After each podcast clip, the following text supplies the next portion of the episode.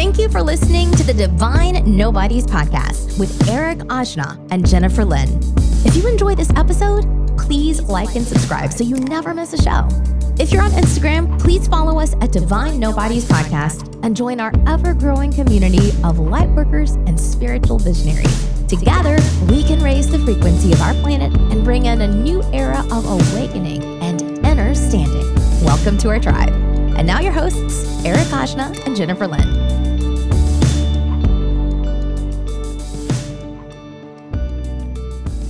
Welcome. Welcome, welcome.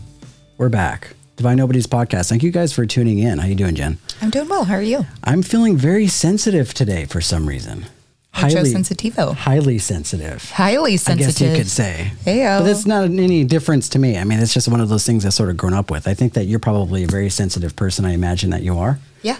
Yeah. So all of us, to some degree, um, have that, you know, certain bouts of sensitivity, just in different aspects of our life. But this episode is going to be particularly special because we're talking about HSPs. You know what HSP means, right? Sure do. A highly sensitive person. A highly sensitive person, which from the stats, there's a few books that I've actually read um, about highly sensitive people. Can also maybe more simplify it would be introverted type of person. I read this book a while back by Suzanne Cain. Okay. She had this book called Quiet. It's basically the power of introverts in a very extroverted world. Oh, interesting. Yeah, she actually originally did a TED Talks, and uh, it was where she talked about introversion. But to sort of like add to the conversation today, we brought in our handy dandy, well versed friend Sam Kempner. How you doing, Sam? Great. Sam is uh, a close friend of mine, and we both share that sensitivity. But he has a lot of knowledge and a lot of insight into this subject. So I thought it'd be a really good thing to bring him on, so we can all sort of wax poetic on the things that make us highly sensitive together Yeah, I like that. as a group. How you doing, Sam? Good. Happy to be in a group on the Lord's Day. On the Lord's Sabbath. Day. It's Yeah, hopefully we don't get uh, struck down with lightning for actually working Right. You know. Yeah, normally that's my favorite excuse to not do a damn thing on the weekend. Yeah. is it's the Lord's Day, and I'll say that on Saturdays sometimes just to throw people off. You know, but my new excuse now is, oh, I don't feel like doing anything because I'm highly sensitive. Yeah, right. I like that. Which so, true. what did you score on your highly sensitive test? Well, uh, let me just tell you the test that I took, which was um, the first test in Dr. Elaine Aron's book called The Highly Sensitive Person, which is pretty much the manuscript or, you know, the quote unquote Bible for anybody just looking to get a more definitive answer on if they might be highly sensitive or how to work with highly sensitive people and also how to work on yourself. Um, the book its first chapter has a list of I think about 25 questions. I think it's 25. And um, they're true or false questions entirely. It's not, you know, you can't meet in the middle. It's either yes or no, very black and white, just the way I like things. And um, I scored uh, 23 out of 25. 23. Oh, wow. 23, Oh So- my gosh. That definitively makes you a highly sensitive person. Right. That's for sure. Yeah, I read that Yeah. seventy percent of the world that are HSPs are, or seventy percent of them are introvert.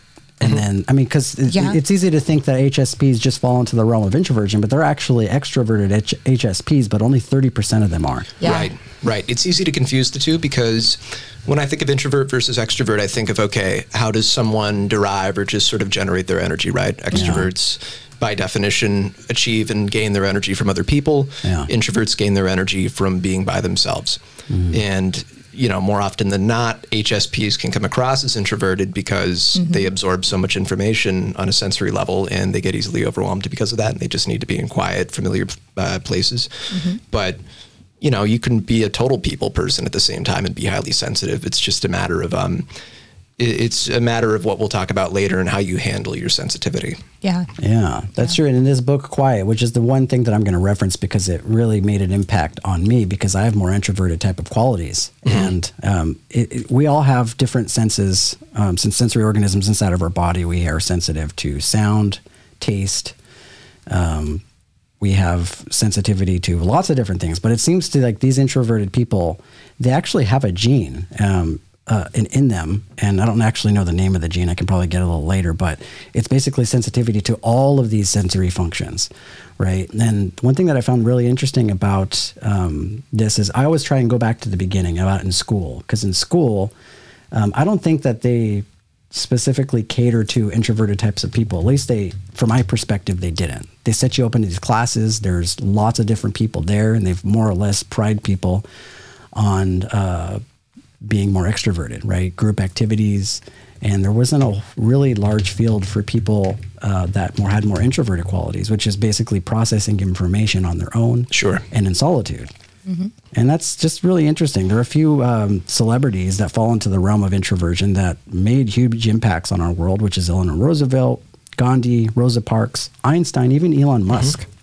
You know, they fall into that. So, uh, in the early days of culture, I think it was before, prior to the 20, 20th, 21st century, it was more of an age of culture. So, I think that they uh, celebrated more those, you know, being a good person, right? And I think that after the 21st century, the culture changed to a culture more of personality, and a lot more of those role models were salesman type of people. So you had those books that were like, you know, how do you influence people? A lot of these Right. books that were made by salesmen, right? So it sort of like changes the energy a little bit. It went from, I imagine, like these smaller tribal type of societies into more densely populated areas where there was a lot more activity. And I think a part of the Industrial Revolution was that people had to take on more of an, a character of being more extroverted as a way to make money. You know what I mean? Makes sense. That makes sense. Yeah. But um, as far as like my spiritual perspective of all of this is solitude is a really big part of the spiritual journey, but I also think it's a really big part of processing information, Yeah. right? And that's one thing that you do, right? Is that how you, as far as the HSP piece, is that how you process information most of the time? You mean after I've gone through something in my, on my own in solitude? Yeah. Oh yeah, man. I am such a ponderer and such a ruminator.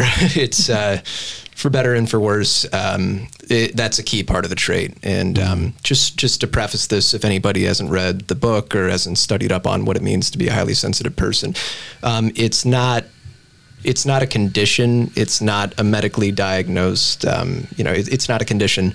Uh, it's a trait. So it's considered to be something non-negative and non-inhibiting.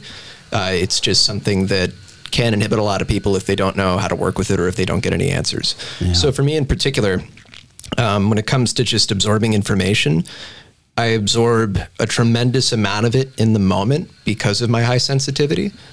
And that's also part of the reason why it was such a struggle early on because, you know, I'm noticing more things than the average person on a sensory level at any given moment. So I feel anyway that, you know, more often than not, that can be discombobulating. It, it, can- it can kind of shut you down on your worst of days, actually. Yeah. So on my worst of days, uh, you know, in the past, I would probably just sort of think about everything on my own after I'd gotten home from work or I'd gotten home from school or whatever I was doing and just really stew on it and think about it, then come to my own conclusions. But, um, you know, as of right now, it's a pretty healthy balance. I'm absorbing everything in real time, but sort of delighting myself if I think of something later on in terms of how a situation might have gone or what somebody was actually saying and feeling. You know, it's it can go both ways. It can be, oh, I wish I said this, or oh, wait, that's what they meant. More often is what I come to the conclusion of. Um, Yeah. But you know, I second guess myself a lot too. Yeah. So more often than not, uh, I can I'm I'm a lot more right in terms of how somebody might be coming across or what their intentions might be than I think I am. Yeah. Yeah. So it, those subtleties that you're noticing, um, it sounds a lot like empaths. So do you? And I read the same book that, that you um, you were talking speaking about earlier. What was her name? Was Dr. Elaine Aron. yeah, Dr. Aron's book. So, um, yeah, so empaths, they, and she said in the book that most HSPs are also empaths, Yep. but you can be HSP and not be an empath. Right. Which I think is interesting because it's kind of the same trait, you know, of absorbing other people's energies and, you know, kind of feeling, um, feeling tension or feeling anxiety from another person. Right. So, Right. I thought I'm- that was really I am tremendously sensitive to that and have been for all my life. Yeah. Um, I'm not one of those people who can just like quote unquote suck it up Yeah. or just, you know, I, I I can separate myself a lot better than I used to.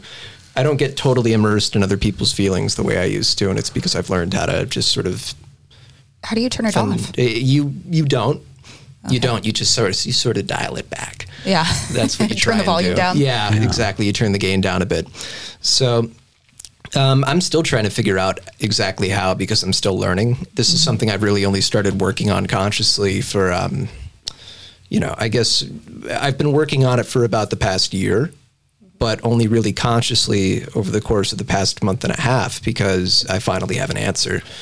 And this is something that goes all the way back to my childhood.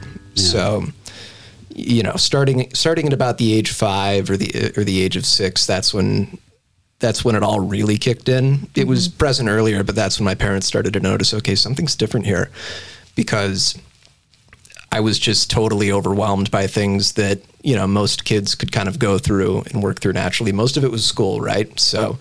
School is an incredibly stimulating place, as is any group environment, especially one that's just filled with people who are growing up so fast. Yeah, you know, right. And kids are merciless and they're mean sometimes. Yeah. But even even something as simple as like the way my chair might be creaking, or something about the way another kid might be just sort of clanking their hands on a desk next to me, even like several feet back, right? Yeah. Clicking Something- a pen, like anything. Any- anything just certain just you know that conglomeration or that confluence of um, sensory events was just too much for me to bear and it got to the point where like i said i was taking so much of that in with my peers and i was taking in so much of my so much so much uh, so many of the emotions of my peers and my teachers and noticing certain things that it just got to the point where it was like this is too much right so my parents took me in and you know, my parents were trying to figure out what was going on, and the first diagnosis was Asperger's syndrome, which makes sense. Yeah. it makes total sense because kids on the um, kids with you know Asperger's syndrome, which I think is still on the autism spectrum, it seems to be ever changing and widening all the time. But um, you know. Kids with Asperger's are temp- uh, typically highly sensitive to certain things, Right. mostly just touch and smell and sounds. Sounds. Mm-hmm. Especially, which I'm. You, you saw me take my headphones off Yeah, earlier you're like, when "Ah." the, the screeching just went off. It still drives me nuts. But um, it made total sense too because I didn't have any interest in um, what other kids were doing for the most part. Anyway, from the moment I was capable of showing interest in something, I was just totally immersed in it and sinking my teeth into it.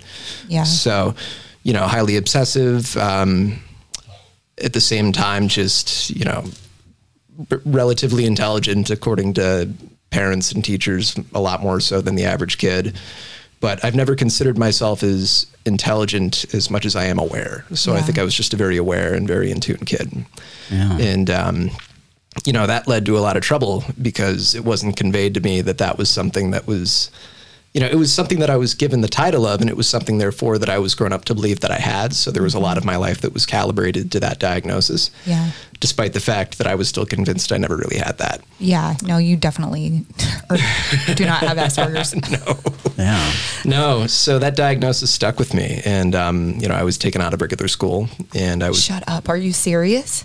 Yeah Did they put you in like a special ed sort of class too, right? yeah i Shut was the fuck up. yeah Oh my gosh. No, there's- I, there's just a knowing lot. you, I can't even believe that they thought that that was the right Yeah. the right course of action. Sam's one, Insane. of, Sam's one of the most intelligent people that I know, but I think of like back then, I mean, they wouldn't have, I guess, uh, the right diagnosis for something like that, right? And I think like Marianne Williamson has that book that I think me and Sam had talked about before called Tears of Triumph, which Right. is like back then, whenever a kid sort of like ventured off from that more extroverted route, particularly the ones that they try and push through school, they automatically put you into this space of either being um, you know, developmentally handicapped. So they put you in this room with all these people that perhaps maybe actually have those handicaps, those developmental disorders.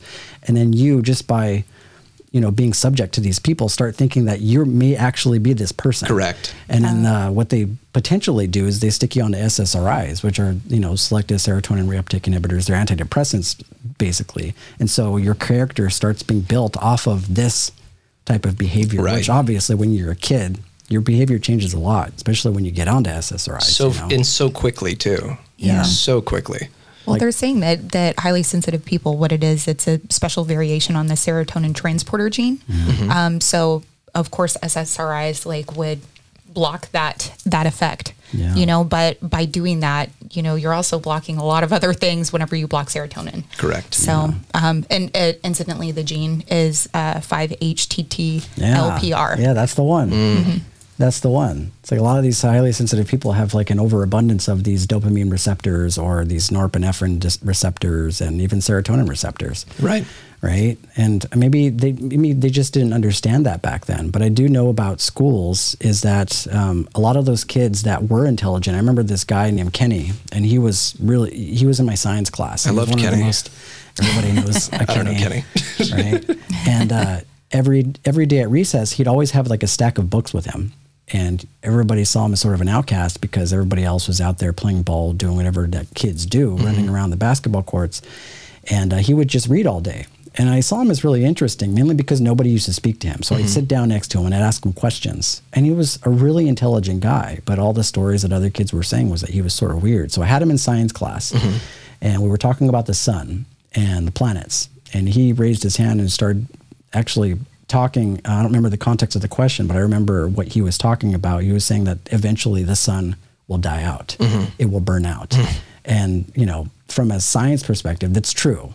And um, so everybody thought he was the weirdest, the weirdest response. That's So heavy. He was just like the- That is yeah, heavy. I've actually never thought of that, but that. Oh, really? Yeah. I guess that makes sense. I mean, for a, it won't for a long time, Yeah. but like mil- millions and millions of years. But people saw him as just the weirdest guy. Kenny knows something. yeah. Kenny knows, but He's he, tapped in. But he was very, very interesting. So very when- interesting. So when you were in school, did you have issues with test, With like what? test taking? Totally. Yeah. I hated test taking uh, primarily because I was never interested in anything that I was studying in school. That's another thing. Yeah. So I didn't like the idea of being forced to absorb something that I didn't feel like I was ever going to be interested in, nonetheless utilize on a daily basis. And that was that. That came more or less in high school, but in elementary school, that's the foundation of so much of what you utilize in the you know the regular world. So I wasn't a fan of test taking because ultimately of the pressure I put on myself mm-hmm. To take the test first of all and to take it well, hopefully get 100% on whatever I could. Yeah. And also because it felt like a literal test. I don't like getting tested for anything. Right. Yeah. So, and that's another HSP thing apparently is HSPs have, have a very hard time under pressure being, you know, pressure orienting around judgment and tests and Yeah. around, you know, especially like being watched Yeah. by other people in the midst of doing such a thing. And if you're not a good test taker in school, because that's how they gauge your intelligence, right? Yeah. And you're HSP, and you're not a good test taker on top of that because you're a- HSP, and then they think that you are not intelligent. Yeah, you know? it's so backwards. Or have Asperger's and put you in a fucking special school. It's so That's crazy. convoluted. I know. Yeah. I know. I think from my calculation, school, at least from the very beginning, seems to be more about compliance and less about creativity. Mm-hmm. Yeah. Right? Because you have a very formal sort of curriculum that people have to follow, and they grade your level of intelligence based off of these questions or these tests. And that to me is just like a very limited form of creativity. Yeah, Obviously, you didn't fall into that. No, a lot of it's based on retention and recital. It's not necessarily about taking concepts and doing what you will with them. And that's the way that I feel like everybody should learn. Mm-hmm. But, Yeah. you know, of course, they should respect everything that came before them and they should absorb a foundation in certain aspects of curriculum. But no, no, no two kids, no one kid, nobody learns the same way. Right. Absolutely no one. So the idea is still to this day of, you know, if I had a son or a daughter or, you know, an unconforming, whatever the heck, um, i- i- if, if I had a child and put them in a classroom and they were going through what I went through, I would feel like so much of their time in their life was wasted. Yeah. Depending upon how they thrived, because some kids do. That's also goes hand in hand with my other point. Like every kid's different. Right. Yeah. But I was different in the fact that I just couldn't handle that setting. Yeah. So, what happened with getting pulled out was um, it was around fifth grade when I think I was telling you that the sensitivity really started peaking, right? So, it just got to the point where I was so overwhelmed with everything. I was so overwhelmed, like even to the point where I was physically sick and getting sick from the amount of sensitivity that I was just sort of conveying and just absorbing Yeah. putting out there. And that, you know, goes hand in hand with mental health, and my mental health kind of started deteriorating. And it got to the point where it was just so bad where I couldn't see any other life being possible because I was just so depressed. I was still so sensitive and just so on edge and just really unsure and angry about everything. And, you know, at that age, at fifth grade, I wanted to die. Yeah. Yeah. Oh, man. I tried That's to a- kill myself. That's What? A cra- at fifth grade. Oh my God, So- Sam.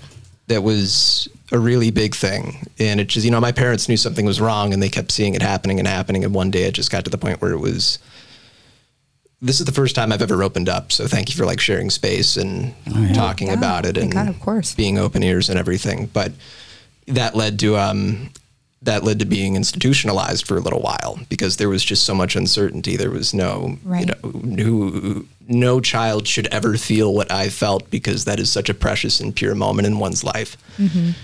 It's healthy to feel anger and it's healthy to feel frustration, but it's never, it wasn't healthy at the level that I had. Yeah. And it was all coming from just not knowing how to cope with my sensitivity. Wow. So So when you were hospitalized, did they figure out that hey, you're not Asperger's, you're just highly sensitive? No, no, that was uh, you Much know, later in life. From then, it was just depression and anxiety. Right, Okay. that's what they slapped me with, and that makes sense as well because there are two sides of HSPs. There are the HSPs who grow up with, you know, kind of a total lack of attachment to anybody and everything.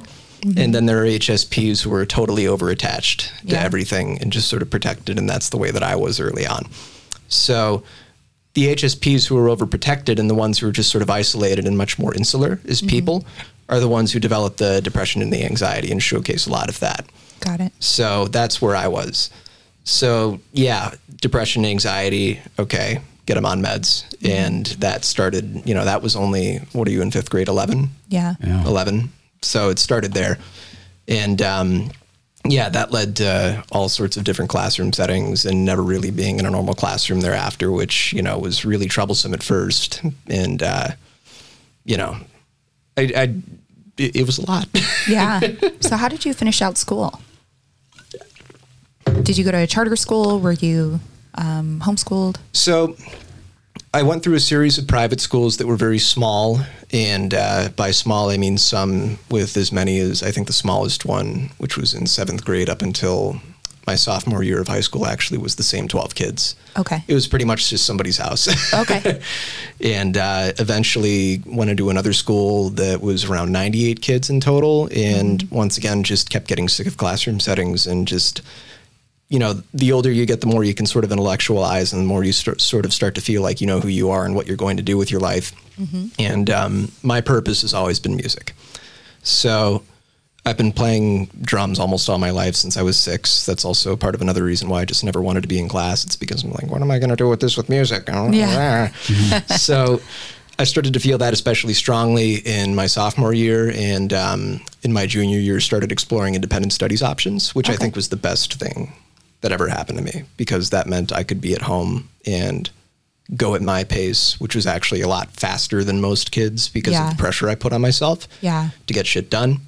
And I graduated a year and a half early with the purpose of just never wanting to focus on academia again. Yeah. Which sounds a little arrogant and just a little closed minded now because I think education is important, but um, all I wanted to do was play music. I did the same thing. I graduated three years early. Good for you. Yeah, I graduated uh, Yeah. my first semester of tenth grade. So Wow. yeah, and I couldn't even drive. Yeah. And then I was the following. So that was I graduated in December, like right before Christmas break, and um and started college right after that. So I was like the youngest kid in college. yeah. For me, actually, I, I, I had to drop out of school, and that was due to having to take care of like a sick father. But I think a lot of it had to do with the fact that the, the school was actually very overstimulating for me as well. Probably. Yeah. Like I couldn't handle the fact that it seemed to be so divisive in the curriculum because you have people that pass with good grades, and those are automatically the celebrated people on mm-hmm. campus. But then you have the kids that are probably very intelligent, but had very like large difficulty with learning in the way that they wanted you to learn Yeah. and I couldn't. I, I, I never I never really resonated with the fact that like it, it, they put you in categories just because you don't pass a test. All of a sudden you're treated unfairly by your teachers. There seemed to be kind of an imbalance in how how people are treated. And I didn't like that. Maybe that was the more empath- empathetic part of me because I wanted everybody to be treated equally. Mm-hmm. But I noticed that teachers didn't do that. Mm-hmm. They didn't treat you equally, and they didn't go based off of whether or not you were a good person. They went strictly based off of your grades. Right. And for me, I very much had that sort of mentality of like, um, uh, you know, would I realistically be able to apply this information in my real life? And there are just some things that I didn't feel like I, I really needed to or would. Right. You know, like I wasn't really good at math, which ironically, you know, uh, my professional life very much contains that. Yep. That I think so we funny. both talked about Yeah. that, right? Like we both have positions um, in our 3D lives that largely deal largely with numbers. And that was the one thing that, you know, as far as the school system's perspective, I didn't do well in. Yeah, I didn't know. either. I was terrible at math. I'm still terrible at math. Me math. too. yeah. I remember the exact moment it stopped making sense to me, and it was in second grade. Yeah. Yeah. Yeah. Second Yeah. grade. Mm-hmm. I feel like the, the HSP, when I try and make a distinction, it almost seems like the HSP is more of like a clinical terminology for it. And I think em, empathic, the empathy part came more in, as far as like the new age, yeah. new age Yeah, I think the most Yeah. clinical the most clinical term that I found so far has been sensory processing sensitivity. Oh, got it. I Yeah. like that. Yeah. So, but it, it's more or less the same. You know, they're synonymous. Yeah. And um, it seems like they have more of an evolutionary advantage to some degree. Like if I think back of my my my childhood, a lot of the kids that were more introverted um, were the ones that were considered the loners, and some of them were in these sort of uh, because as far as like in the '90s, those stereotypes were a little bit more widespread. You had like the goth kids, Yeah. the rock kids, and then The you had the jocks and the skaters. And um, from the surface, I mean, just based off of what they look like, they were being judged absolutely. But the more creative types, like the goth kids, those those ones that were like the middle kids, um, after school, like after everybody graduated and moved on with their lives, I had remained in contact with some of the kids from the Arizona high school that I went to, and then also in um, uh, California. And a lot of the ones that were the ones that um, were jocks that were destined to do great things after school got married right after high school. Yeah. They had kids and they settled down. That's not a bad thing. Um, and then there are some that actually got really into drugs. But the one thing that I noticed was a lot of those kids that were considered the rejects, the ones that were considered the loners, went on to do really big things. Yep. Yeah. Really big things.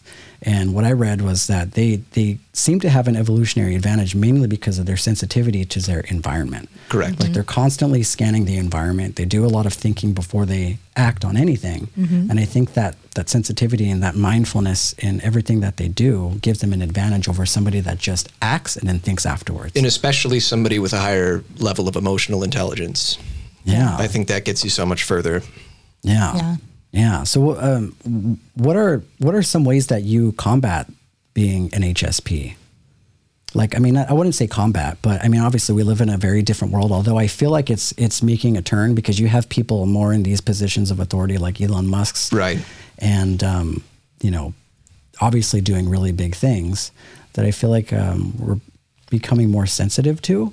But we still live in an environment where that sort of hierarchy exists in corporate positions, right? So how do you deal with uh, having bosses or even having people in our workplace that are more extroverted that you know expect you to be that way? I'm still figuring it out. Um, with me personally, I took a lot from the book, and there there are certain things in that book that go into sort of you know, the the analogy of the um, the infant is used quite a bit.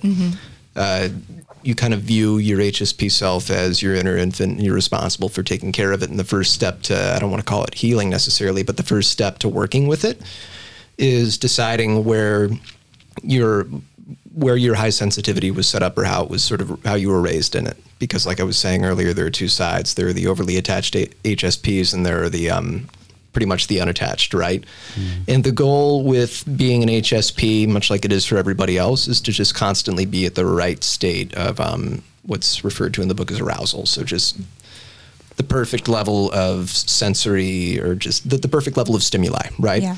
so everybody's everybody's definition of that is different.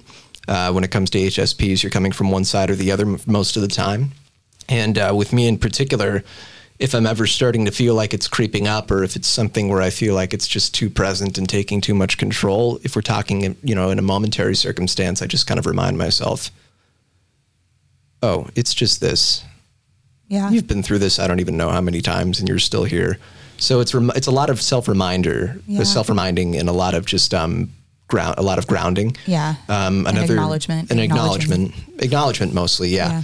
And uh, reframing is a really big one as well, and Yeah. that's part of the acknowledgement is going, oh well, it certainly feels like this is happening, like this jackhammer is going off, and it's driving me nuts, or the saw back there. The saw- yeah. Yeah, uh, you know, if it was me two years ago, I would have been like, "Can we do this later?" The saw is going off, Yeah. right? Put those down.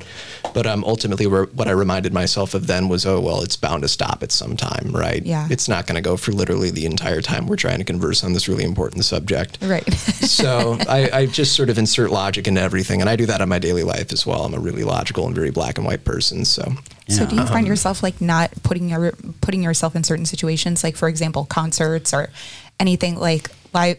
And it's interesting because HSPs are are typically really into music, Correct. But they don't like it to be that loud. yeah. yeah, yeah, It's uh, my, I, I love just life's little ironies, right? Uh, Eric brought the point up earlier of our of our ordinary lives, just sort of being sustained based upon a subject that we claim to be no good with, right? And lo and behold, I chose music, and I chose one of the most dynamically hard to control instruments, the drum set, Yeah, first, right? It's loud AF. it, it's not the drum set that's loud.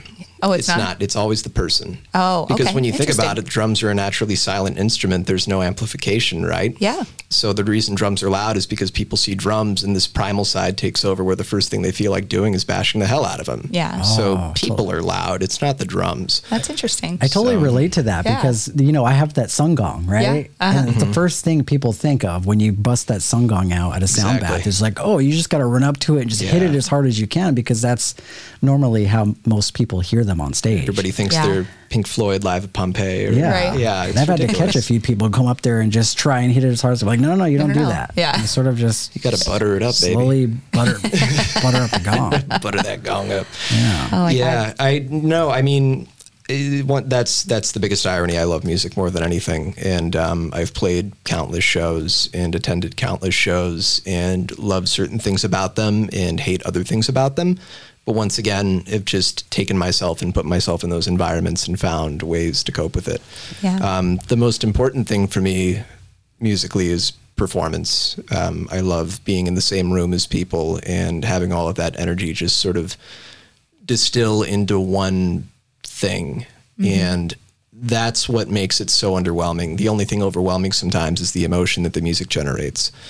And um, yeah, I, I think I typically avoid crowded situations. I avoid gatherings with a lot of people at any given moment, and I avoid crowds with, you know, a lot of people I don't know, just as much as I do with people I do know. Yeah. Because the one thing I do to give myself the ability to live in this sort of non-conforming society or not not not conforming a better word would be just um, unaware or just sort of slightly more aloof society because we're not catered societally to, to HSPs whatsoever Right. not at all uh, Not at the, all. the only thing that I do is just give myself time to do what I want and to do it alone you know I love my I and I do that so I can actually do what I'm doing with you both right now for instance Right. so that way I don't have to worry about the saw just totally crippling me through my headphones Right. Yeah. Yeah, it almost got me. the ability to be here is because of the time that I give to myself to do what I want. Right. The, the- the interesting thing about what you were talking about being a musician, I mean, you can think of uh, like really famous musicians like Prince. Sure. Right. And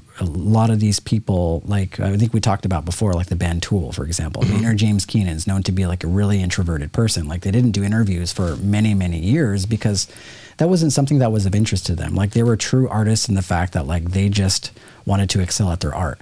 One thing that I'm noticing though is that those seemingly introverted people have no trouble getting in front of a stage with thousands and thousands of people. And I imagine it's the same thing for you, where it's like, you know, people can see you as this sort of introverted person, but second you get up on stage and you're in front of all of these people, somehow it changes. Like, how is that possible? I would sum it up as kind of a meditating meditative thing. Mm-hmm. I really would. Um, everything disintegrates and nothing else matters except for the music in that moment. Mm-hmm. And you are expressing yourself in the most pure, open, and just sort of honest way possible. Mm-hmm. So you really lose sight of everything besides how you're feeling because of what you're doing. And you're not you're it, you're not in the same world that we're in right now. Mm-hmm. if it's a really good show anyway, you're not. So for me in particular, I'm just reminded of how literally nothing else matters and I lock into it, you know. My attention just goes to that one thing and all of my other senses except except for my hearing just sort of get, they they take a step back. I'm very sensitive to touch still when I'm playing because I have to be dynamic, and that's where the ears come into play too, knowing whether it's too soft or too loud. But I'm very sensitive to that, regardless. Um, I guess my point is is that it's really hard to sum up, but it's about as close as you get to to God. Yeah. Yeah. that all of a sudden everything in the material or just sort of like the physical sense of the world just takes a step back. Yeah, because you're like you're fully So- tapped into the creative realm, right? And the creative realm is like you say, like the meditative state, Mm-hmm. where you're like letting that energy move like completely through you. And I imagine it's very validating too, because a lot of those people, if you're at a show, chances are they're there to see you, Right. So they approve of you already, and if they're fans of your work, um, I imagine it's it's much easier to be a little bit more extroverted and fully embody that creative side of yourself. You know what I mean? So. Yeah, it makes sense. I always see like people, and it was always just very um, kind of disassociating because you think somebody's one way, but then you get like Prince on stage and he's just like crushing it. Yeah. You know, but I think you're right. I think it's a meditative thing. It's like my brother, for example, he's an um, an actor, did a lot of stage shows in San Francisco, and he's he's a very very empathetic, very introverted person. But when he gets on stage, he just becomes a completely different person. You know, and I don't know what part of that is him trying to either run away from himself um, because he, you know, people, I think people just maybe not run away from himself, but people have different ways in which they process emotions. Right. And I think for him, it was always about embodying certain characters that gave him the ability to externalize some of the feelings that he had. But nonetheless, it was a very meditative thing. And he even told me he doesn't really think a whole lot when he's up there. He's just fully engulfed in that experience. You know what I mean? Yeah. Yeah. Very interesting. I feel like they would be really, uh, HSPs would be really, really good leaders because of the fact that they are just really highly alert, very mindful of people around them. Right. Yeah, the best example of um, an HSP leader is probably Abraham Lincoln. Yeah. Oh, yeah. Oh, okay. And talk about a man who was in touch with people, Yeah. Absolutely. You Good, know. good old Abe. Yeah. An honest man. So what about what about clothing, right? So in in the book it talks a little bit about that about Mm-hmm. you know HSPs won't wear any type of like restrictive clothing or anything that's scratchy. Yeah. And if they do, it's has that ever happened to you? Oh, God. That maybe you got like a weird sweater and it was just scratching the shit out of you all day and you're like, oh my God, I gotta get this off. Like just crushing my you balls. Yeah, that, yeah, that's also that's almost as bad. Um, yeah, um, that does that does happen. I was just thinking about the last time. I've I've, I've s- I, I wear the same stuff almost all the time because Yeah. of, I like the way it looks and I like the way it feels, and I have gotten new clothes or had been forced to put on something else I otherwise wouldn't normally, and the fact that it's uncomfortable takes over my entire mind. Yeah. And it's, you know, a lot of people would sort of confuse that with neuroticism, but mm-hmm. it's mm-hmm. just totally based upon sensory input and processing. And, the, you know, I, I can't wear a shoe, for instance, if I feel like my sock just isn't pulled all the way up. I Yeah. can't wear, I can't stand if my shoes are too loose.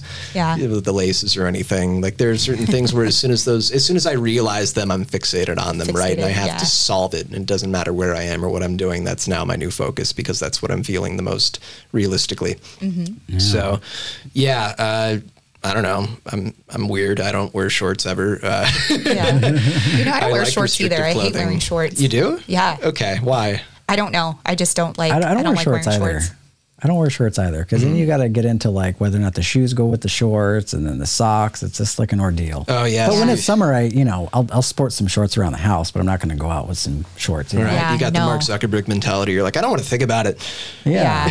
yeah. I, you know, I, I notice, I mean, Mark Zuckerberg is uh, maybe a perfect example. He has a uniform, Yeah. right? Like, Steve and, and I, too. And Steve, Jobs. Jobs, And I, yeah. I Yeah. remember reading something about that because The he turtleneck. wears, like, Marcus Zuckerberg wears that same sort of blue sweater, I think it is. Yeah, yeah. And they say that, like, there's a correlation between that and intelligence. Like, they don't spend too much Right. time um, trying to figure out what their outfits are. Right. Because they're too busy doing other things. Right. Mm-hmm. Right. There's actually this um, this quote I wanted to share. It was actually from an HSP I found online, and it says HSPs find meaning and beauty in life's obstacles and use this to cultivate their resilience and empathy. We connect to joy and sorrow equally and want to feel the true, authentic depth of human emotion, which I feel like is very true because there are a lot of people that have trouble with going really deep and processing difficult emotions, right? And I feel like more extroverted type of people, they don't spend as much time introspecting and they spend more of their time maybe uh, embodying some level of action. Right. You know, like making money or maybe, I mean, not to say that they're not creative, but I noticed that, um, at least from my experience and my HSP side, is they spend a lot of time uh, in contemplation and thinking and introspecting. Right. Is that something that happens with you too? Absolutely. Yeah. That's a wonderful quote. Yeah, that's a good one. So, what about Uh, what about the state of the world? Right. So, mm-hmm. it's it's unsettling for just normal everyday people that it it just seems like with HSPs that it would be that much more upsetting. So, have you experienced like an an increase in anxiety or depression like over this past year? I had a really severe bout, and it was a bout that actually resulted in me getting back on medication, uh, which was in April. Okay. And um, I hadn't been on medication for a pretty long time, but uh, there was so much uncertainty and so much vitriol being spewed by so many people and seemingly just nothing but negativity. Yeah. Being there, there was so much unknown, right? And like I was saying earlier, I'm, I'm always looking for answers. I'm pretty black and white. And there was so much that n- not necessarily felt out of my control, but there was still so much not known in terms of what the next day w- would hold, right? Mm-hmm. So, yeah, uh, I was pretty affected by it, but I also saw the positives in it. Okay. And I do that with everything. Yeah. Yeah. And the positives for me was okay. The po- the biggest positive was things have quiet quieted down a bit. Yeah. So I don't always have to be out. I don't always have to be sort of suscepting myself to being overstimulated as much. Yeah. Um, and I liked the way that traffic died down. Oh yeah, that's been wonderful. Yeah. That's like that, that- love that- that. it- it's almost like because of quarantine, a lot of people had to probably take on more traits that HSPs normally would because of the fact that everything's being closed. Right. People can't go out and party like they used to. A lot of people are being subject to their home, and I did find comfort um, in that. And it wasn't really that hard for me to kind of navigate through. But I, I, what I'm trying to get at too is that um, I think that it I, I think that we need to spend more time not celebrating but also just like paving the way more for these type of people because they can actually teach us a lot. Like in spirituality you had uh, characters like buddha jesus um, and moses. Like these were all i mean based off of the literature seemed to be very introverted people. They appreciated their solitude and even Christ had a Christ in the desert moment where all these people, including Buddha, like he went on the outskirts of the city on his own by himself in order to discover who he is, in order to like touch on enlightenment. And it feels like that to me speaks to every human being needs to spend time alone. Mm-hmm. And I think that's what they teach you a lot in these spiritual books too, which is like, you know, the capacity to love is the capacity to be alone. Mm-hmm. And the capacity to love is a very intense thing as well. That I feel like HSPs are sort of um, given a very uh, they're given a very good capacity of it from the get go. That goes hand in hand with um, you know empathy being a very very high trait of an HSP. Although I feel like empaths uh, could be put in their own confines or just sort of in their own sector. Right. Uh, empaths are really special as well in a lot of ways. Um, yeah, I think that I, I'm more capable of love than I am of hate because of just how much I feel for other people in general, but also Mm-hmm. because of just how many possibilities I see in terms of uh, light coming from darkness, Yeah. and because of how much I've been through. Yeah. So that's sort of what you know. One of my really good friends told me a long time ago that I had a propensity for finding silver linings, and I just never thought about that Yeah. ever because that was just the way that I thought.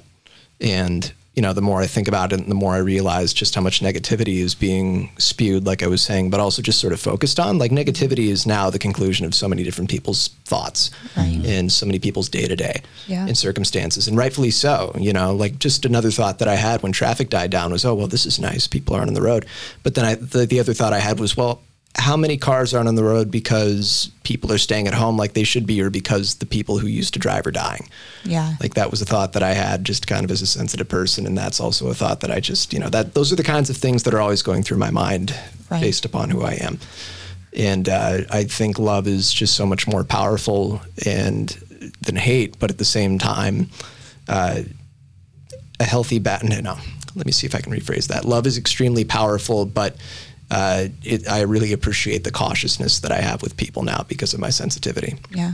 So how how has this affected you socially? Well, like relationships. relationships, like not just not just romantic relationships, but with friends as well. with friends as well. I'm pretty selective with who I bring in. Mm-hmm. They have to be somebody who is caring. They have to be somebody who, you know, I, I want the same things everybody else does. I just don't want to be surrounded by douchebags. Yeah, that's funny. Amen. so, and that goes for partners as well. Um, that goes for colleagues, you know. Yeah. Uh, I just look for people who are stable and I look for people who are open minded. I, like I was saying, my wants are pretty much the same as everybody else's, but don't ever try and get me to go out to the bar every night. Right? Yeah, or watch a scary movie, or Yeah, or just you know, don't get me to do anything that you know might just sort of make me never want to see you again. right? I wonder how many people are going to come out of this quarantine um, uh, noticeably more HSP than they were before. Yeah, Well, yeah, I wonder too. I mean, I don't think.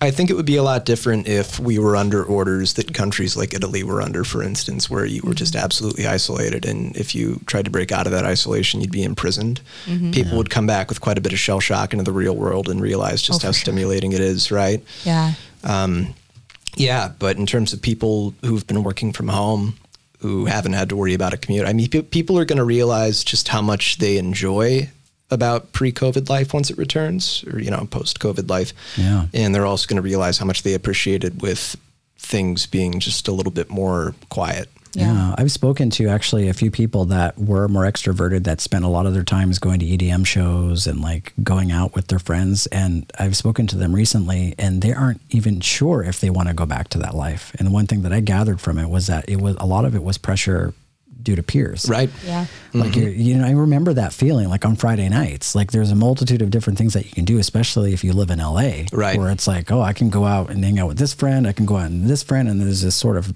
major uh, FOMO that you feel um, from from that that pressure to go out and do stuff. And it was funny. My friend actually coined a different phrase, which is, um, um, she said not FOMO, but it was. Uh, uh, it was it was a different. I'm gonna have to come back to. it. Was it FOMO? it was like instead of fear of missing out, it was like something called LOMO, like a love of missing out. yeah.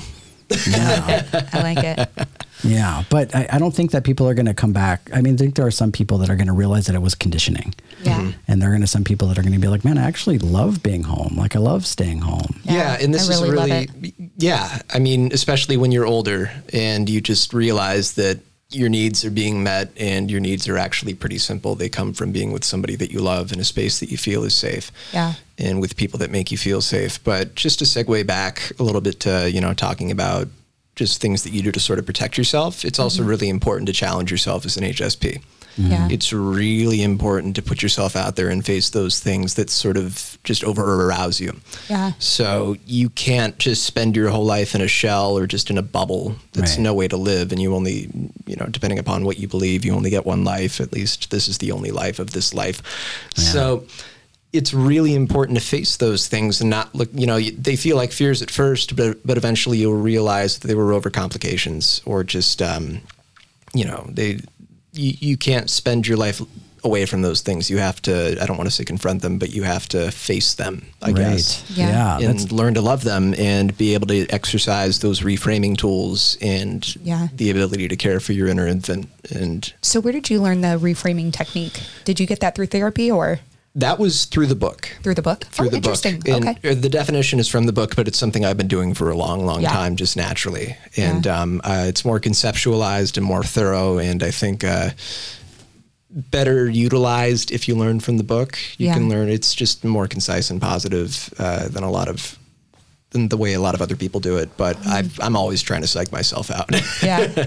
yeah. yeah. I mean, you talked a little bit earlier about about conflict and being it making you physically ill. So Sure. HSPs don't typically do well with conflict or criticism. So how are you managing that?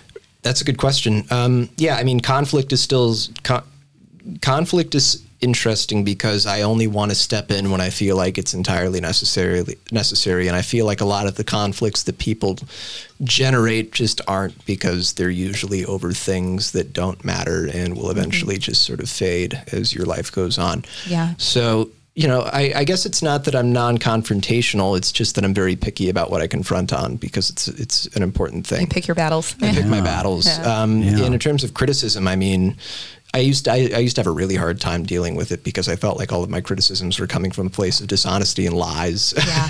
that was a little bit of my ego talking, but I, I've always been very good about listening to criticism, and I never let that just sort of get to me because more often than not, I realize the things people are criticizing me on are things that I actually like about myself. Yeah. That they don't understand, or perhaps they wish they had.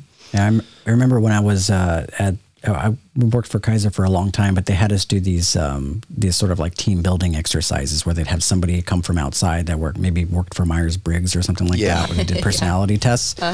And so they did this exercise with us in a room where they had all of us stand in this line, and everything everybody to the left was introverted, uh, more withdrawn, more conflict avoidant, and then all the people to the right were more the alpha types, like the more extroverted people. Right. And um, I was obviously at the very end, the more avoidant. Yeah. And then there were the the more managerial type of positions. They were more to the right. And um, at first, I thought, okay, well, this is obviously very divisive. We all think entirely different. But they said that each side needs each other, Mm-hmm. right? Uh, the, the, you have the more alpha types that can develop, help help the more introverted, avoidant types develop more resilience. And that, that's the one thing I think that you mentioned was just finding finding a good balance. Like I don't think it's about just being completely avoidant of conflict, because then you are subject to being walked on by people. Right. Yeah. You know, you're you're, and I, that's something that I've experienced too. And I think it's just about like developing healthy boundaries, developing developing healthy boundaries for yourself, and knowing when to set those boundaries with people that aren't respecting perhaps your HSP qualities. And I've had to do that. And it's been really difficult for me because I've been one of those people that does avoid conflict. Like I want everybody to be happy, but there are just some people out there that want you to be unhappy. Correct, including yourself. Um, Yeah. A lot of HSPs suffer from tremendous self doubt and a really bad self image and a total lack of self esteem. Mm-hmm. Because, once again, I was saying we live in a society that's not just set up for us ubiquitously. Right. Uh, so when you view yourself as not normal, when you think you know what normal is, normal doesn't exist. But when you think about it um, and you realize that you aren't it, you put a lot of doubt and a lot of pressure on yourself, and you don't even know how to become what you think is normal because you just are the way you are. You can work on yourself so much more in the meantime, but you, eventually you realize you don't want to be normal. You don't want to be something that doesn't exist. Nobody's normal.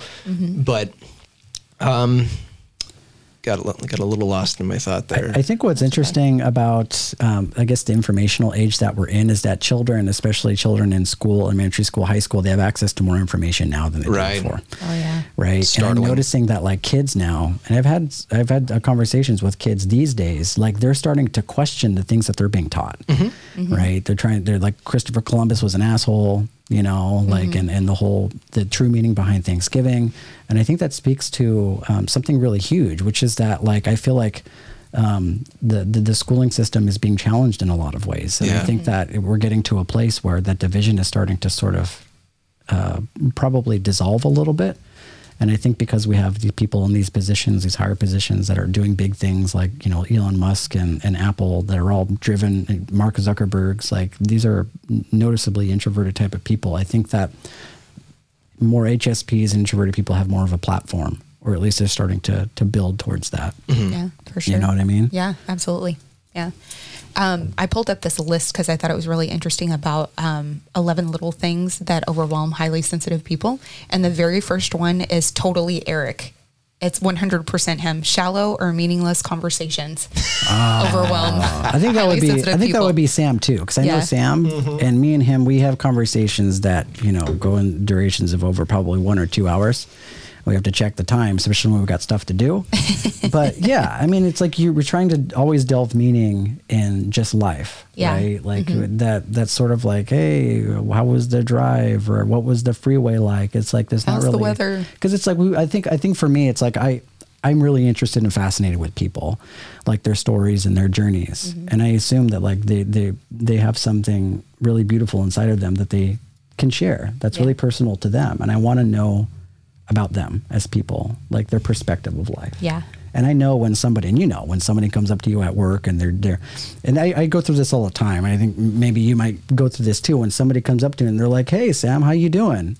I assume that they really want to know how I'm doing. Yeah. And I assume that's just sort of like an invitation to tell you about how I'm really doing, but it's not really It's the not. case. Yeah, I'm a little cynical. I assume the opposite most of the time now, and uh, I try to never ask that question. You know, I try. I, I. It's not because I don't like. I care. I'm like that. I'm exactly the same way. Yeah. If I ask you that, I shouldn't say I never try to. I should say that I very selectively ask Yeah. because most people take that as just like an empty thing. They go, Yeah. "Okay, you really don't. Do you really want to know?" Like, oh, Yeah. I don't want to tell you how I am. I'm fucked up right now. Um, but uh, yeah, that's I I I I- I've never let's see. I it took me a really long time to respect and accept small talk. Mm-hmm. It took me a long time to respect talking to anybody about anything I wasn't interested in Yeah. and now I'll talk about anything and everything with somebody and I don't mind small talk and I appreciate small talk because I believe small talk is the gateway to big talk. Yeah. Yeah. And It is. I think it's true. the the big talk is like what you and I had from the get go and you're so grateful when you can just go right to big talk with somebody, Yeah. right? Yeah, Right. that's the that's, goal. That's the goal. like yeah, you and I did that immediately. Yeah, but I agree with you. I agree with you. Like I, I, I do agree that small talk gets in, into big talk, and I do understand that there are some people that are reluctant to share their emotions. Oh, yeah. and for them I'm one of that those that people. is just Mm-hmm. that that that is sort of like the the introduction to what you say like is a big talk. And Right. I thought about this with sports actually because men are just unanimous for not really being comfortable with sharing their emotions. Mm-hmm. But I feel like with sports, they have sort of a platform where they can connect without actually saying anything personal. Yeah. Yeah. You That's know? so Yeah, interesting. true. I've And- never thought about that. Yeah, that makes interesting. perfect sense. So you have these teams, and everybody picks a side. Mm-hmm. And the way that I, I've seen it, it's just like like dudes in the wild. You know what I mean? Like you see them, and they're talking about sports, and they're just sort of like egging each other on, but also picking at each other at the same time. Right. But Right. it's okay because you're doing it behind the backdrop of sports. Yeah. Mm-hmm. And I noticed that that's just how they connect. And I imagine that sort of paves the way for probably a deeper connection. And I think it's always so like let me preface this by saying I think it's totally everybody needs to learn that it's okay to cry. yeah. And through that platform it's totally okay, but I feel like it's always been okay. Yeah. Yeah. You know, if you cry because your favorite team loses or because they win, that's just a universally accepted thing and that's probably why most guys are drawn towards it, right? Because like you said they can express themselves freely. Yeah. And Yeah. So I have a burning question. Mm. Do your parents regret the way that they handled you as a child? Have you had conversations with them? I have. And do they regret it? I think they regret some things. I think they have probably more regrets than they do just sort of acceptances. Yeah. And really, I would only, you know, I don't, I, I think that in all honesty, in you know, with many cases, like there's a couple of ca- couple of cases in in the book that are like mine. Um, at the end of the day, what I learned was they were really just doing the best that they could Yeah. they did a hell of a lot and they were really present and really just sort of diagnostic and really attentive and Just really trying to figure it out. Really Just figuring trying to out figure it whatever out. is going to help you. Yeah, no parent really knows how to do the child raising thing. Everybody, all the kids are so different, you know. Yeah. And so it's like their their attempt to like move you into different areas of the school, or maybe even um, give you medication, is their attempt to solve a problem. Right. right So I feel like there's a a, a willingness to want to help in some way, right but it may not always be the best thing. Yeah we talk about it and it's always heavier for them than it is for me now Yeah. believe it or not um, they were obviously older and so much more conscious than I was at the time, so perhaps they remember more than I do. But I remember a lot, and I remember things pretty vividly, and I'll talk with them about it. And when I do, they'll go, "Yeah, that's exactly right. That's exactly how it went down," and um, or that's exactly where you were at this time, and that's what you were doing. Like I'm on the same page with a lot, but I think that you know nobody wants to learn that they put that much time and effort in probably money into something that didn't work, right? Right. And it did work because at the end of the day, I am who I am and I love myself. Yeah. And uh, I can say that honestly now for the first, you know, for like one of the first periods of my life. So if I hadn't gone through those things, I wouldn't be where I am. Um, I, I think I'm pretty interesting and uh, my standards are set accordingly. And, you know, at the end of the day, uh, I feel like I'm living a pretty rich and fulfilling life. because of what I went through. Yeah, absolutely. So, and I think that I've told them that, and they've cried, and you know, Aw, gone through that's that. awesome. Yeah, So, that's good. Yeah, they don't punch themselves up or beat themselves up about it nearly as much as I think they or they used to, and neither do I. Yeah. So, are there any other little quirky things that bother you as an HSP? Yeah, um, sound. Uh, I've been sleeping with earplugs since I was like five. Wow, Yeah. Interesting. So I can't sleep in a room even if I'm hearing like the neighbors cr- creaking upstairs, and that's something we have the best inside jokes about. I know the potato sack races Yeah. upstairs. It's Oh my ridiculous. gosh. That's a thing. My neighbors are not HSPs. I wonder who wins. Yeah, no one. It's an ongoing, ongoing game that goes on upstairs. Yeah, just constantly stomping. Um, I have to sleep in a, you know, sleep is a big thing, and sleep is something that HSPs tend to need more of than non HSPs. Yeah. And I've learned that in and finally accepted that. Like, I need eight hours. If I don't get eight hours, I'm going to be a blob. And uh, so, sound at the same time, room's got to be totally dark, yeah. you know, um, and preferably cold. Yeah. I hate heat. Hate sweating at night. Oh, that's the worst. I, I don't like summers. Yeah. I like winters. I like fall. I like I like to be able to wear a jacket and feel like I'm, you know, just another layer on top of me. It just feels Yeah. safe. Um, but you know, despite those things, I'm not going to have an anxiety attack over it if it's out of my control. Yeah. So it's just one of those things where I know what I need. Okay. But yeah. Do you do you notice that um, your behavior and maybe the way that you go about problem solving or introspecting changes based off of the season? Like say it's in winter for me, I become a little bit more introspective and I kind of tend to be a little bit more withdrawn during the summer times. Does that happen to you? Yeah, I'm the op. I yeah, I'm more outgoing and more energetic, and I feel like just more alive in the winter as opposed to the summer. Yeah. And there's just something about you know I'm sensitive to light too. Yeah. I'm mostly sensitive to heat, and you know lo and behold, I chose to live in the San Gabriel Valley, where you know it's on average four to six degrees hotter every day in the summer than it is just you know further west. Yeah. And yeah, I, I, it's just more of a sensory or sensorily exhausting experience in the summer for me than it is in the winter. Yeah. And also, everything kind of slows down in the winter. You know, there Yeah, aren't as many true. there aren't as many people traveling. Um, it just seems like Because of the holidays, people are like kind of focused on that and shuffling around. And, I think winter's a more an introspective time for everybody, and I think summer is a very um, experience based point of the year for everybody. totally. So So when you were talking about your neighbors upstairs Yeah, that make all the fucking noise, neighbors. have you guys seen that Geico commercial of the cloggers? so Yes. it's, I don't think I've seen it. Explain it to it's me. hilarious. It's a yeah. So there's a a a family that lives upstairs and it's like five people and they all practice clogging and they're just like dancing together. It's one of those and then, Swedish things when they're just like clanking Yeah, on the yeah. floor with their wooden shoes. and then the couple shoes. in the in the apartment downstairs are like, "Fuck," you know. That's basically like that. It's It might, as, it might as well be like that. Yeah, that's you remember funny. that time when he was um, what was he doing? He was sawing something at two o'clock in the morning in the carport. oh my Oh, god, yeah. get out of here! no, Yeah, it's that important, you know. it was that Yeah. important. anyway, Oh, bless you guys. Do you have a, what else? What else is on that list, Jen? Um, there's a couple other things. So let's see. Um, too many people around at one time.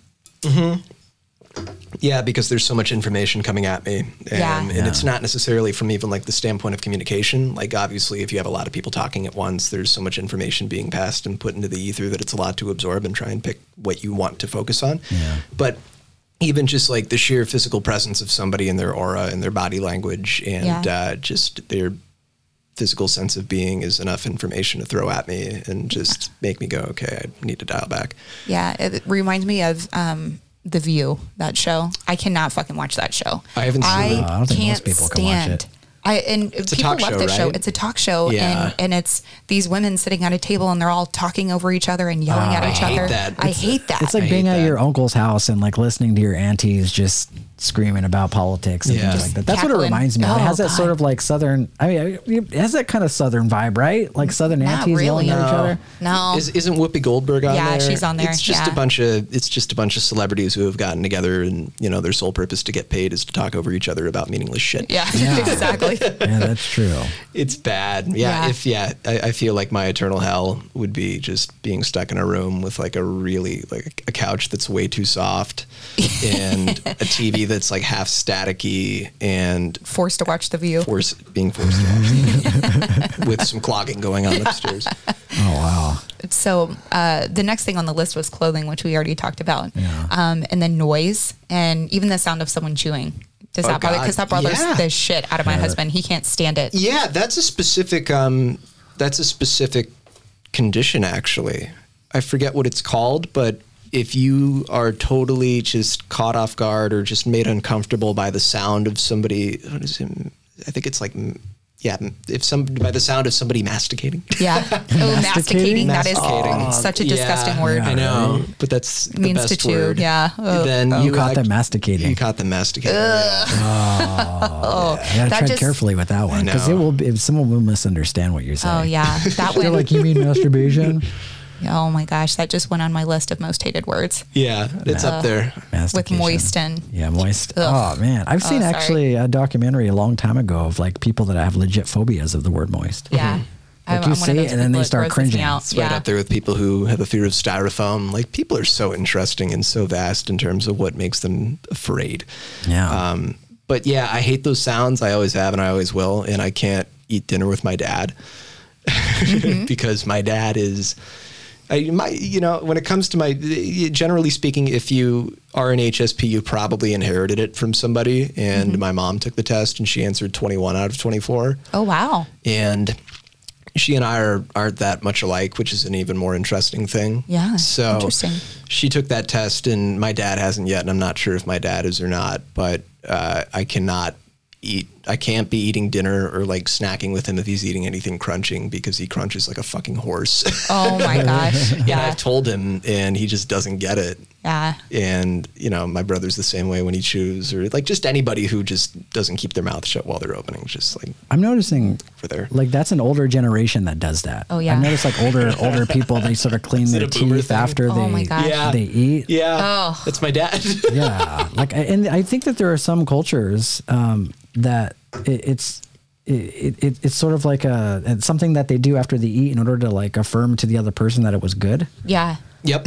you know Yeah. That's so funny. the same right. thing with like throwing the plate at you and Yeah. different different types of shit like that. I actually had a coworker years ago, and she wasn't um, she isn't working in in my organization anymore. But that used to drive me crazy. Went legit drove me crazy for like three years. Yeah. The way she would eat. the way uh, every every day at noon uh, after she got done eating lunch she cleaned her teeth oh and it was, the, it was the craziest crazy thing and she knew it but she just sort of she coined it off as like oh yeah i'm sorry it's just it's just a habit and i'm like no you can't be doing that Take your habit somewhere else. you Can't be doing that. You can't you be can't be doing you that. can't be doing that right now Not getting paid to clean those gums.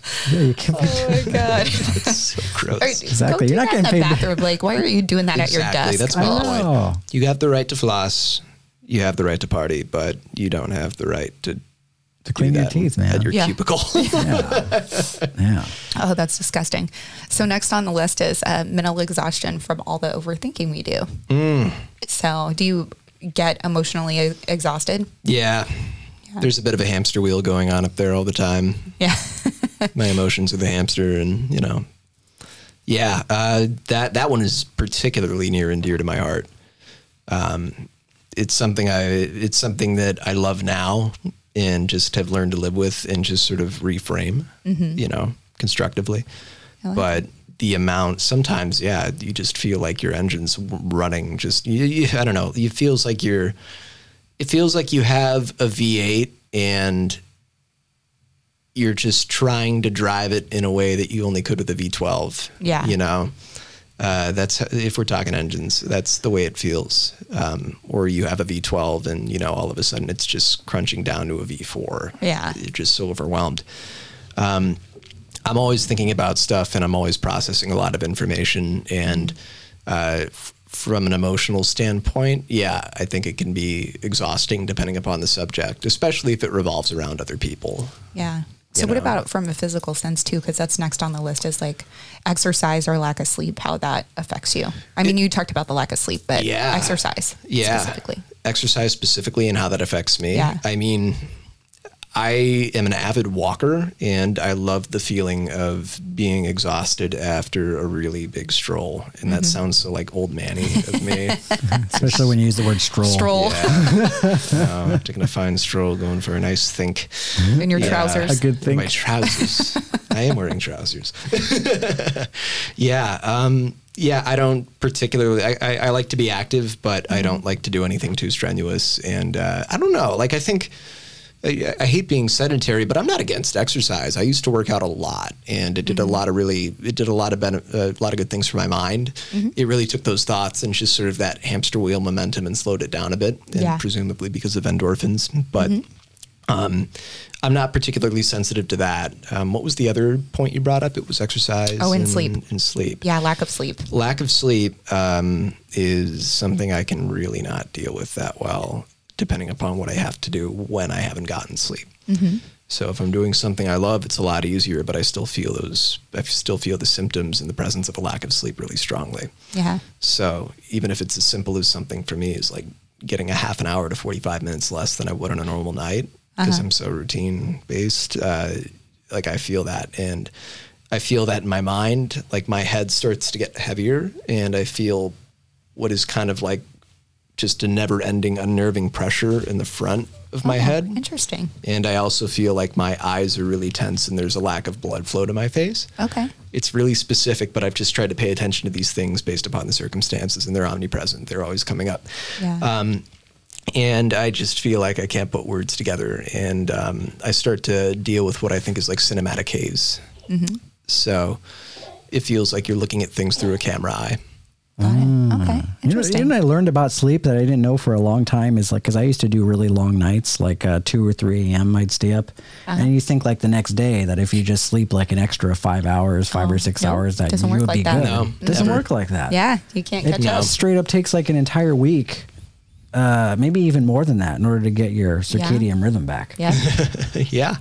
Yeah, it can take a long time depending upon how old you are and once again how sensitive you are. Yeah. Because some people just snap right back into it, right? And they're like, Yeah. "Let me at him another day. I'm going to kill." So yeah, I think that um, it's something that I've tried to experiment with, and something I've come to the conclusion that I just need, and I feel it in every part of my be my body, and uh, I feel it in my sense of emotions and sensitivity as well. Yeah. So I feel like I'm even more sensitive when I don't get sleep. Okay. Well, what about hunger?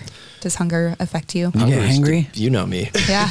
You get that hangry? I get I get hangry, man. Uh, or I don't know about hangry. I just get really sensitive. Uh, I'm thinking back to one of the first weeks I had at my current job, and uh, still was getting used to the whole nine to five thing, and got really hungry at one point in the afternoon, like early early afternoon, just super hungry to the point where I couldn't focus, and it felt like my body was about to shut down. And keep in mind, I had eaten breakfast. I wasn't fasting or anything, and um, I just couldn't focus. I couldn't do anything, and my mood totally changed. All of a sudden, I was unintentionally just short and just sort of. I don't. I, I wasn't flippant. I was being respectful, but the change was noticed immediately. My coworkers Yeah. were like, "Are you okay?" It was like almost like they thought I was diabetic and my blood sugar Yeah. was just crashing or Yeah. something.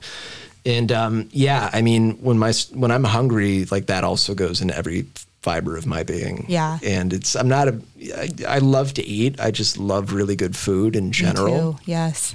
I'm kind of a foodie amongst my friends and my colleagues, and uh, I don't get that hungry. But when I do, it's just totally like I don't have a big appetite. But Yeah, yeah. Sam told Ah. me about this uh, award-winning Mexican restaurant a while back that had, uh, I guess, voted LA's best bean and cheese burrito.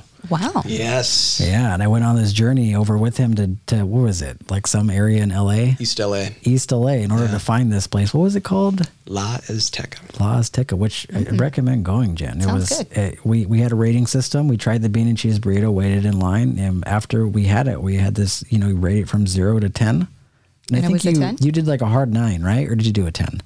So for the bean and cheese specifically, I think I was somewhere around like a 9.3 uh, and eventually got it up to a 10 because I've never missed anything more after it was gone. Oh, oh my gosh.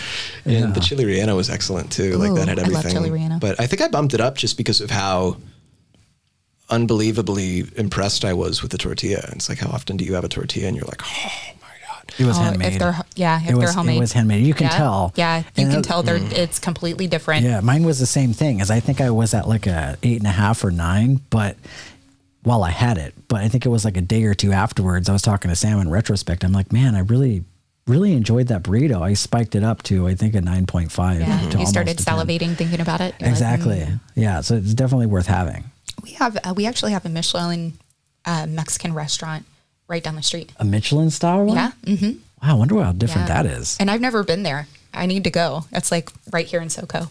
But oh, nice. I want it. So I'll let you know. Well, Sam, thank you so much for coming in. If you had one thing to leave with our listeners, what would that be? Take the test, Take the test.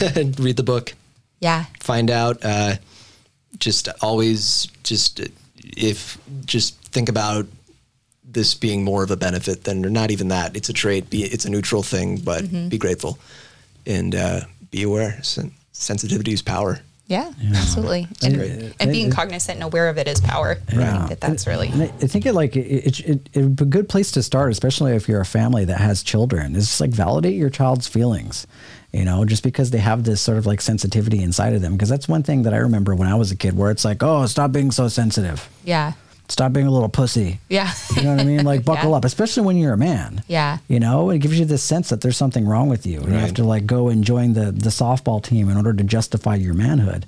I think the the narrative is changing for masculine men, where I feel like a lot of them are healing those sort of wounds. But it's like if you're a kid, or if you're you're a parent, and you have kids, like validate your child's feelings. If he happens to be more emotional, more sensitive, like Yeah. you know, Yeah. Adjust to validate that. that, adjust to that. Yeah. find his strengths in that. Montessori that shit. Yeah. sorry that shit. And one more thing, uh, don't try and dilute your sensitivity. Um, a lot of people who are highly sensitive just don't know how to cope with it, so they try and alter their consciousness through drugs and through Yeah. alcohol and through Yeah. Other things to an excessive degree. Mm-hmm. Depending upon how smart you are, you never let yourself get over to the edge. Like for instance, with me, I love craft beer. Yeah. And I never drink to the point to where I'm numb because that's not what I want to be. Yeah. And I also know how it feels to be hungover, and I never want to feel that way because I probably feel that ten times as hard as a non HSP, right? Yeah. I'm So, feeling a hangover today you know, myself. oh God. well, if you were me, you probably wouldn't be talking right now. Yeah. There's no way you could. So, yeah, uh, if you have just embrace what you have, harvest it, cultivate it, and use it for the purpose of just being your most authentic self and a better person. Well, wonderful. Well, thank you so much. Thank Um, you. Yeah, that's really good advice. It was great to have you. Thank you, Jen. Thank you, Eric. Yeah, no problem. We'll have you back, of course. We had you on one of our episodes prior in the past, and we'll have you on again. That's right. Yeah. Santa always has really good insight, Jen. Yeah, he he knows does. what's up. Yeah. feels the world in a really sensitive way. He's got a lot of insight to share with with us and our and our peeps. That's right. So we'll have him back in, Absolutely. and then we'll we'll let you know if anybody that's listening. Yeah, if you uh, want to hop on, or it's probably the end of it, but if you want to take a look at the episodes on, on YouTube, you can go on YouTube, find our videos there. You can like and subscribe to all the things. We're also on Instagram. Go ahead and give us a follow. Yeah. Send us a message. We put some Absolutely. good shit on there. Yeah, we do. And there's a great website that I was looking at for highly sensitive people. It's um, the highlysensitiverefuge.com. So Oh. if you want more information, that's a great, great place to go. Yeah. Till next time, namaste, friends. Namaste, friends.